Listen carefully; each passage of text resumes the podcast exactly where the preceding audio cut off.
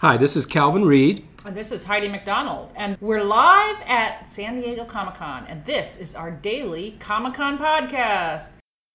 All right, this is uh, Calvin Reed, and I'm on the floor of uh, San Diego Comic Con Inter- International. I'm actually at the Dark Horse booth, and I'm with Vivek Tiwari, and we're here to talk a little bit about, or a lot about, The Fifth Beetle, uh, really an extraordinary um, new graphic novel and film uh, coming, and I'm going to actually let Vivek talk a little bit about about it himself. So, uh, welcome to More to Come. This is the PW Comics World podcast. Thanks so, for having uh, me. Absolutely. So, uh, I, I'm gonna. You, you've done so many things. I mean, you're a music producer, you're a writer. I mean, you put together this amazing project about the Thank Beatles. Um, I, but th- just tell. I want you to tell our audience just a little bit about yourself, because if I, you know, I could, you, I could go on and on and on. Sure. Yeah, so I, I grew up in New York City, and my parents were great lovers of the arts. So ever since I was a little kid, I was being exposed to everything from opera, ballet, and Broadway musicals uh, to uh, you know punk rock at CBGBs and early Sonic Youth shows. So I really grew up with music in my blood. And my grandfather, who was a big influence in my life, always told me you need to work for yourself and you need to do what you love. Um, so uh, so starting my own company was always the end goal. So I run a company called Tiwari Entertainment Group, um, where where we are producers of film, television, theater, and now most proudly graphic novels. yes. And um, you know, it was a few years ago uh, that I was looking for the next story I wanted to tell, and I realized it was the Brian Epstein story. And, and uh, I'm just very, very proud that here we are with the book coming out.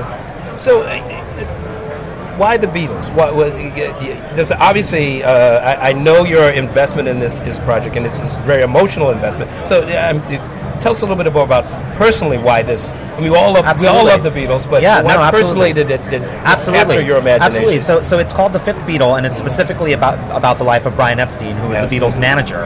And uh, I grew up with the Beatles in my house. My parents were lovers of the Beatles, Sure, and so, sure, so the, I grew up to my to the soundtrack to my early life was the Beatles. And uh, I went to business school, and where I was dreaming about doing a lot of the things that I'm doing now. And being a little academic, I thought that if I am going to work in the entertainment industry, I should study the lives of some of the great entertainment visionaries, which is what led me to a study of Brian Epstein's life. Um, so initially, I was looking for a business blueprint, wanting to know how he got them a record deal, how he imaged them, how he came up with the suits and the haircuts, Yeah. how he convinced Ed Sullivan to book them, um, et cetera, et cetera. Uh, and I was rewarded with that story, which is a wonderful story, and it's and it's certainly in the Fifth Beatle. But it was the human side of his story that really struck a deep chord for me. Uh, and in brief, Brian was gay, Jewish, and from Liverpool, uh, which in the 1960s were three significant obstacles. yeah. It was a felony to be gay. It was literally Yes. against the law. Um, so in a lot of ways, Brian was the ultimate outsider Yeah. for a gay Jewish man from Liverpool to run around saying, "My band that I've just discovered is going to be bigger than Elvis," was laughable, and people did laugh at him. Um, so and and while I won't pretend to have had that degree of obstacles in my life, um, growing up in New York City, a first generation uh, young man of Indian, or- first generation American of Indian origin, parents from Guyana, South America, sure. grandparents from India, um, a family that doesn't understand the entertainment industry. you know, I could really relate to that feeling of being an outsider in a field that you're very passionate about. Mm. You know, young people of Indian origin don't go into entertainment unless it's Bollywood, which is a very specific Right, yeah. thing. Mhm. So I could, so so Brian is somebody that uh, I, I describe him as being a historical mentor. Yeah. Someone who I never knew, but whose life I've really looked to learn from. So I've really been studying this this the life of Brian for, for more than more than half my own. You know, for, for 20 plus years now. So that's why Brian. It's a real labor of love for me. Well, this project, though, it, it, it really has reached this point in a, in a, little different way than projects come to publishers, Dark Horse or otherwise. Um, you've got fabulous artists. Maybe you could tell us a little bit about the artists, but also how you brought this package together and it ended up at Dark Horse. Yeah. So, um, so I decided that I w- wanted to tell this story that, that I had been researching for half my life for personal reasons, not planning on writing scripts or screenplays. Um, but I decided I wanted to tell the story, and I immediately thought of the story in terms of color palette. It starts off in 1961 Liverpool, which is very industrial, dark, gray, depressed, very black and white, Yes, if yeah. you will. It ends in 1967 London, which is the birth of the Summer of Love, the, or, or the birth of the psychedelic era through the Summer of Love. Uh, it's very Technicolor. So I saw the story as being one that moves from black and white to Technicolor. So thinking in, in those terms, it immediately felt like a graphic novel and a film, visual arts. Yes. Um, I grew up reading comics. I love comics. I always say I learned to read by reading comics. Yeah, I hear you. Um, you know, so I'd been dying to do something in the comics uh, field. So, so I was was very excited to launch it that way. Um, through a mutual friend, I met Andrew Robinson. I was looking for an artist. Uh, Mark Irwin was the mutual friend um, who does a lot of work in the comic space and is very well connected to artists. So Mark's uh, was helping me find an artist, and he recommended Andrew, and he was spot on. Um, Andrew Robinson talent is, is gorgeous. It speaks for itself. Yeah, I've seen Um, the art, and you I can attest to that. It's it's really fabulous, rich. Uh, captures the period. I think his the, his style of his characters seem to say Absolutely. the mod era to some extent. Absolutely. And, and if you look at his work, it's clear that, that he would be able to do that. Yeah. And I wanted a Yeah. very painterly style for the art. So Andrew was perfect. And uh, there is a seven page sequence towards the end of the book, uh, which, which goes into the period when the Beatles go to the Philippines and they inadvertently snub Imelda Marcos and things get, get, go, get very haywire for them. Yeah, And, uh, and, and in my poetic mind, I thought things got very cartoony.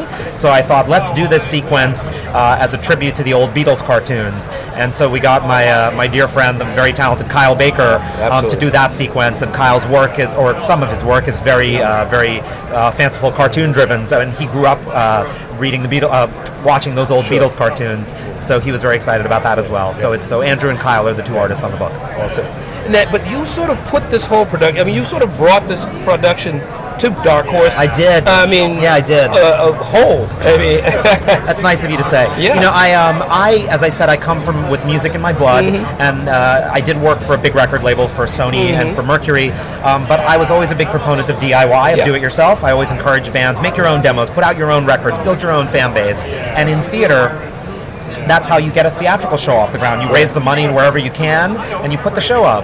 So that's kind of how I've always operated. So I, I, I, it never occurred to me to go pitch this story to a publisher and like get somebody to pay me to do it. I'm like, let me raise the money and let me just do it, and then I'll figure out what home it belongs to. Um, so that's what we did. Andrew and I started uh, making the book. We were probably I don't know somewhere between 10 and 20 pages in, and um, and word got out that that uh, that it was a Beatles book and that Andrew and Kyle were involved.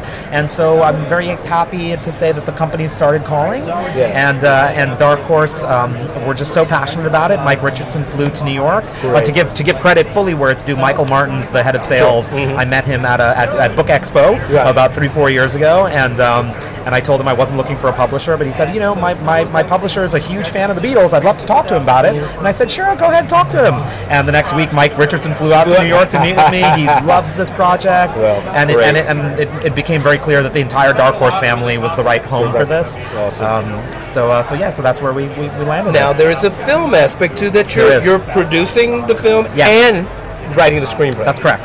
Yeah. So, so to, to give you the brief overview on the film, uh, I have adapted my graphic novel script into a screenplay. The two mediums are very different. I love them both. So they really are two. It's not as though I just uh, took this the graphic novel script and reformatted it. It, it is it is very different. Um, and uh, and most notably on the film, after two and a half years of working on it, uh, we secured the approval of the band and did a deal with Sony ATV, who control the music rights. So we have access to Beatles music for the film, which is terribly exciting. We're the first film in history about the band to have gotten access to Beatles music. Prior films about the Beatles have gone without Beatles music. Um, and so right there, this is a major divergence from the book. You know, because uh, you know the book obviously doesn't have mu- you know there are lyrics, but Yeah. but the book do- there's no audio in a Yeah. static book. Uh, and so um, so the film because we have those music rights, we're going to use them. Yeah. So there are extended Great. sequences in the film that are very music driven. Um, and the script is done, screenplay is done, and uh, as I said, the music rights are secured, and we are out to directors right now. Um, I'm happy to report that uh, that both Hollywood and the UK film industry are, is, are very enthusiastically I can only imagine. receiving the project. um, so I, I hope that in another couple of months I'll have some some more uh, more definitive news to report with dates. I Um, love but the film really is a, it's a reality. It's not it's not a it's not something we're we're hoping that will happen. It is happening. Um, I just can't give you any more details than that just That's yet. it. And you know, it just once again, so what can uh, the readers for the graphic novel, which is coming out in November? November 19th. November. 19th? And pre-or- pre-orders are, are right, happening right so now. If you don't mind me checkbooks plug out. that. That's no- yeah, not a problem. Yeah, pre-orders. Uh, you can get it online at Amazon, Barnes Nobles, Great. IndieBound, uh, your retailer of choice. But Very good pre-orders are the, inde- the independent booksellers there. Very course. impressive. Oh, are you kidding? I, I buy most of my books from the independent, so you know. So, what can a reader, uh, you know, a, a comics fan, a music fan, expect uh, when they when they open the, the pages of the film? Yeah, The well, fifth I mean, you've seen it. It's very Yes. gorgeous. So, so right off the bat, I think in a lot of ways it feels like an art book. Yeah. Um, you know, I have to give Andrew his credit. He- The, the, the artwork is simply gorgeous, Mm. and Kyle as well. That sequence is fantastic. So, I think right away you can expect to be blown away by some beautiful art. Um, but as a Beatles fan, you're going to be treated to a story you don't know. It's an untold Beatles story, um, and a very inspirational one. And, and that was the next thing I, that I was going to say. Really, at its core, it is an inspirational human story about following your dreams and the least likely person to succeed going the distance in their chosen field. And that's a story that anyone can love, Beatles fan or not. You know, I always say that um, in the, with the film side of things, even though technically it's a music biopic, it's not Ray or Walk the Line. It's better compared to Billy Elliot or Rocky. You know, and in the same way that you don't need to be a fan of ballet or boxing to uh, be inspired by Billy Elliot and Rocky, you don't need to be a fan of the Beatles or even of music to be inspired by the Brian Epstein story. It is that kind of a human story. So, um, so I think that's what readers can expect. All right, and If, I've, done, if note, I've done my job correctly, that's, that's yeah. what they can Well, expect. I, am sure you have. And, and on that note, thank you. Thank you so much. It's great to talk to you, Calvin. Thank you. This is Calvin Reed, uh, direct from uh, San Diego and from the uh, San Diego Comic Con International. Um, just giving you a quick update on some of the doings around the biggest cop, pop culture convention in North America. Um, you can also check out our uh, coverage at publishersweekly.com slash comics. Um, but uh, I'm uh, giving you this uh, podcast uh, update on uh, early Saturday morning in advance of the appearance by uh, Congressman John Lewis, um, civil rights legend, and uh, the newest author, newest graphic novel author of March, Book One, uh, created in um, in combination with uh, Andrew Aydin, uh, a member of his staff, and uh, the award-winning graphic novel creator Nate Powell published by Top Shelf. In fact, our coverage began Wednesday night during the traditional preview night kickoff. A um, rambunctious and, and chaotic stampede through the through the um, exhibition floor by thousands of fans. Um, you can sort of purchase. Uh, I think if you buy a four day pass, you have the option of buying a pass also for preview night. It's basically a, like a, a three hour preview of the, the uh, insanity that is to come over the next uh, four days. Uh, it's fun. It's uh, you know a tsunami of fans, uh, giveaways, samplers, and the like. And and uh, PW, uh, including um, my co-editor uh, Heidi McDonald, um, and various PW freelance writers also, um, were right in the thick of it. Um, and just some of the stuff we picked up, really just a quick look at what publishers are offering. Uh, once again, um, uh, Top Shelf was offering uh, uh, John Lewis's book. Um, really looks likely to be really one of the big books of the year. Um, publisher Chris Staros wouldn't give me a, an, a, an exact number, but he was quite clear that uh, they're getting very healthy uh, pre-orders on the book, and um, and really most of the media is yet to come. In fact, uh, Andrew Aydin was on the floor. Uh, you know, uh, top shelf authors generally sort of work the floor, um, sell books, talk with the fans, and and Aydin uh, uh, jumped right in. Aydin, who's his co-writer, actually is a very interesting case uh, because he actually wrote his thesis. Uh, I think um, I believe it's a PhD thesis. Don't hold me to that. Uh, on the Montgomery story, a really classic and historic comic uh, published in the 1950s during the civil rights movement that outlined um, the, the non-violent um, philosophy guiding uh, the civil rights Lewis and Reverend Dr. Martin Luther King. Um, it has since gone on to become a classic, but it actually was uh, an inspiration to the, the young John Lewis. Uh, and many, many years later, he, in fact, in an interv- interview with us uh, several months ago, cited that comic book uh, as in, uh, as just as something in his mind that uh, that made him believe um, a, a graphic biography would be uh, as inspirational to this generation of readers as the Montgomery story was to him. Um, in addition. Um, um, Top Shelf was also offering a really, uh, what really looks to be a really, uh, really wonderful story and terrifically illustrated book by uh, uh, somewhat of a newcomer in the graphic novel field, Rob Harrell, who I believe is a newspaper comic strip artist. Uh, this is his first graphic novel. Uh, it's a, a delightful comedy fantasy, kind of about a slacker dragon um, that really filled out with great art, and you're going to hear much more from this book. Um, in addition, uh, Top Shelf is also publishing a really unusual book, a prose book called God is Disappointed by uh, Mark Russell and Shannon Wheeler, which is a, a an, an accurate summation uh, of the Bible, every page, uh, in a very accurate, if not reverent, uh, and wryly humorous um, sort of guide through the Bible. Uh, a little different for Top Shelf, but um, from what I read of it, very very funny, and uh, suspect it will be a kind of a dark horse surprise uh, on the publishing marketplace. Moving right along, um, uh, really so much stuff going on. Uh, we stopped by the Fantagraphics booth. Um, they're doing on the heels of their uh, 30th anniversary of Love and Rockets last year. they're doing the Love and Rockets companion. Really, just a great collection of essays, interviews, all things uh, Los Brosiana. Uh, so that's going, sell, uh, going on sale in the fall, as well as uh, the Love and Rockets covers, a complete collection of the iconic covers of the great Love and Rockets magazine over the last 30 years. Uh, what else have we been doing here at the at the uh, at the San Diego Comic Con? Uh, stop by the Archaia booth. Uh, there's a new um, a new volume in uh, David Petersen's Mouse Guard, um, uh, very popular um, kid fantasy series called Black Axe. Um, we also had um, let's see. Oh yeah, we had a on the on the manga side. on the manga tip, we had we were fortunate to have a meeting um, with uh, the Viz Media Brain Trust, including uh, CEO Ken Sasaki, um, publishing director um, Leyla Aker, really talking about the manga market. Uh, Viz's move to simultaneous print and digital release with uh, Shonen Jump Weekly and many of their initiatives uh, in uh, original publishing. Uh, they've released some original graphic novels as well as the launch of a of a new kids imprint, really a relaunching, renaming of the Viz Kids imprint to Perfect Square, and, and really sort of setting the stage for a uh, a, a, comprehensive new kids publishing pro- program at Viz that will include all of your manga favorites, of course, but really they're looking at doing all kinds of uh, new stuff, sort of non manga uh, uh, publications, uh, including kicking off the line, I think, early next year with. Uh, a book, a series of graphic novels based on um, Bravest Warrior, the uh, the ever popular creation of Pendleton Ward of Adventure Time fame.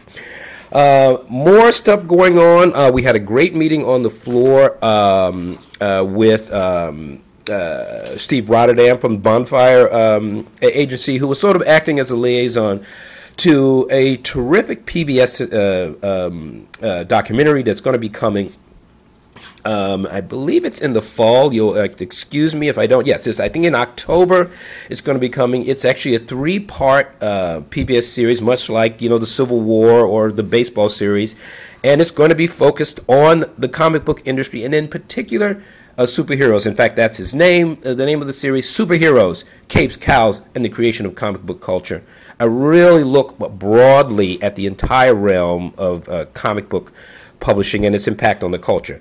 It's going to be accompanied by a um, prose work of the same name from Crown, and uh, written by Lawrence Mason, not excuse me, uh, Laurence Maslon, um, in uh, in collaboration with Michael Kantor, who's also doing the PBS documentary. Uh, look for this in uh, sometime in mid October around the, the New York Comic Con, but it looks to be a terrific and detailed look at at, at uh, not at any one you know superhero. Very often you see uh, the, the various publishers have published you know uh, scenarios or, books on about the history of DC Comics or Marvel. This really will look at the whole broad category of, of superheroes and really how uh, really how they've changed American culture and its impact on us uh, on the on the American pop culture. Um, uh, uh, realm. Excuse my uh, lack of finding the right word there. Uh, moving on again, uh, we also on preview night stopped by um, uh, the uh, Dark uh, Drawn and Quarterly.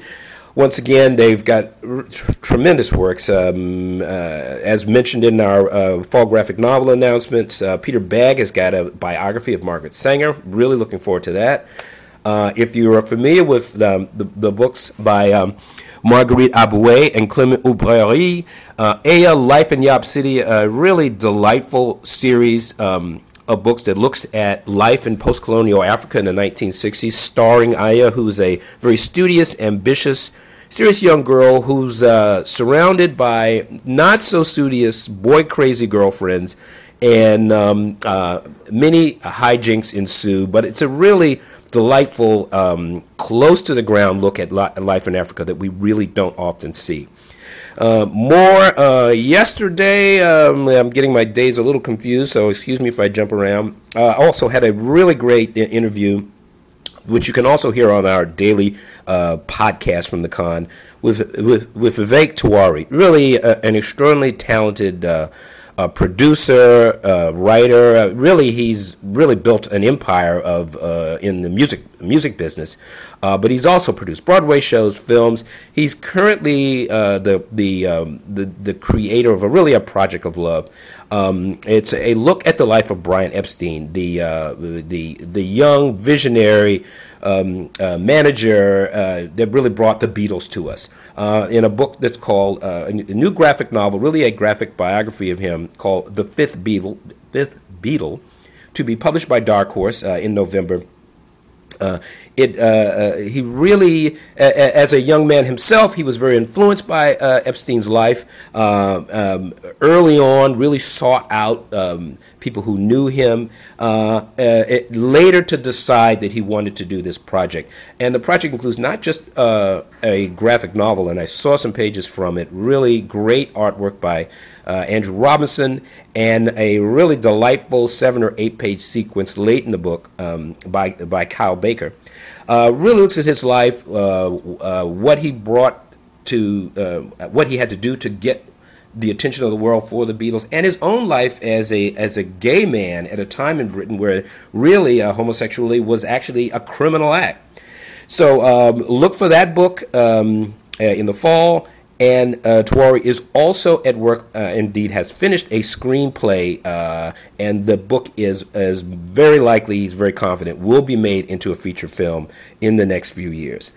And I'm going to end this quick update summation of um, life uh, in the fast lane at San Diego Comic Con uh, with um, a quick overview of last night's uh, Will Eisner Comic Industry Awards, the the National Book Awards of the comics industry. Uh, a great event um, highlighted by four uh, um, uh, Chris Ware's uh, really extraordinary graphic novel in a box, Building Stories, winning four Eisner Awards, including uh, the capper of the evening, of course, Best New Graphic Novel. And of course, Brian K. Vaughan also was right behind him.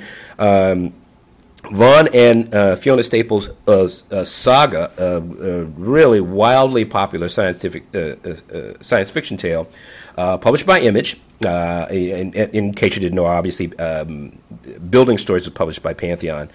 But Brian Brian K. Vaughan won three Eisners to Chris Ware's four. And um, in addition, let's see, Hope Larson's a- adaptation of Madeleine L'Engle's um, A Wrinkle in Time, uh, published by Fair Strauss Rue, won Best Publication for Teens. And Jennifer and Matthew Holm's Baby Mouse for President from Random House won Best Publication for Early Readers. Uh, just a, a quick sampling of some of the other book-related Eisner Awards uh, last night. Uh, see, with um, Juan Diaz Canales and and Juan Ganiro's Blacksad Silent Hill won, I, won Eisner's for Best U.S. Edition of International Material. And uh, Naoki Urasawa's 20th Century Boys uh, won an Eisner for Best U.S. Edition uh, from Asia. Uh, we also had a tie for best reality-based work um, by Joseph Lambert's uh, Annie Sullivan and the Trials of, of Helen Keller, Center for Cartoon Studies, and the Carter Family. Don't forget this song by Frank Young and David Lasky from Abram Comics Arts. They both won uh, Eisner Awards. Um, I could go on and on. Uh, let's see some of the other words. Oh, oh, I'll just say two prose works that actually won uh, prizes in a obviously in a an award ceremony that's you know really aimed at the comics uh, medium. Uh, Sean Howe's excellent uh, history of Marvel Comics, Marvel Comics: The Untold Story, uh, published by HarperCollins, uh, won an Eisner for Best Comics-related work, and Susan E. Kirtley's Lynda Barry, Girlhood Through the Looking Glass from the University Press of Mississippi, won for Best uh, Academic Work. Um, and let's see, the evening was a brisk and entertaining one. There's there's uh, generally much complaints about the Eisner Awards. Uh, uh, seeming never to come to an end. Uh, that was not the case this year. Um, the ceremonies were brisk and entertaining, um, highlighted, I'd, i guess I'd have to say, by uh, the um, the the annual team up of best-selling novelist and Sandman creator Neil Gaiman and UK uh, cut up entertainer Jonathan Ross, also a sometimes comics writer himself. Uh, these two have kind of formed a pretty interesting uh, literary comedic. Uh, presentation team. Uh, uh, much laughter was generated by them, particularly after a reprise of their onstage man kiss from a few years back. The actor John Barrowman joined in, and this, this threesome pretty much left the, the, the crowd in stitches. Uh, that um, uh, so uh, much much fun was had by all. Really a terrific uh, uh, Eisner ceremony. And on that note, I will end this um, update for this year's San Diego Comic Con. But as always, there'll be much, much more to come. Hi, this is Kate Fitzsimmons reporting live from the East Coast in the middle of a heat wave and not at Comic Con. While Calvin and Heidi are running around recording interviews, I'm back at base making all the magic happen. So I'm sitting here in my Captain America t-shirt. So I'm sitting here in my Captain America t-shirt, editing together sound files and looking at the list of the 2013 Eisner Awards. This year was particularly momentous because not only was there a strong list, but this is the first year the two categories in the Eisners have tied. Trials of Helen Keller by Joseph Lambert from the Center for Cartoon Studies tied with The Carter Family, Don't Forget the Song by Frank M. Young and David Lasky from Abrams Comic Arts for best reality based work. Meanwhile, Best Penciler was tied between David Aja for Hawkeye from Marvel and Chris Samnee for Daredevil, also from Marvel, and Rocketeer, Cargo of Doom from IDW. Saga really took home the awards this year, winning Best Continuing Series, Best New Series, and Best Writer, Rounding out the Eisners, Bandette won Best Digital Comic. Best Anthology went to Dark Horse Presents. Best Graphic Album went to Building Stories by Chris Ware from Pantheon. And Best U.S. Edition of International Material went to Blacksad, Silent Hell by Juan Diaz Canales and Juanjo Guarnido from Dark Horse. So, really, quite a strong slate. Not a lot of surprises. Good year. I'm waiting here with bated breath for more news to come in. Soon enough, there will be more to come.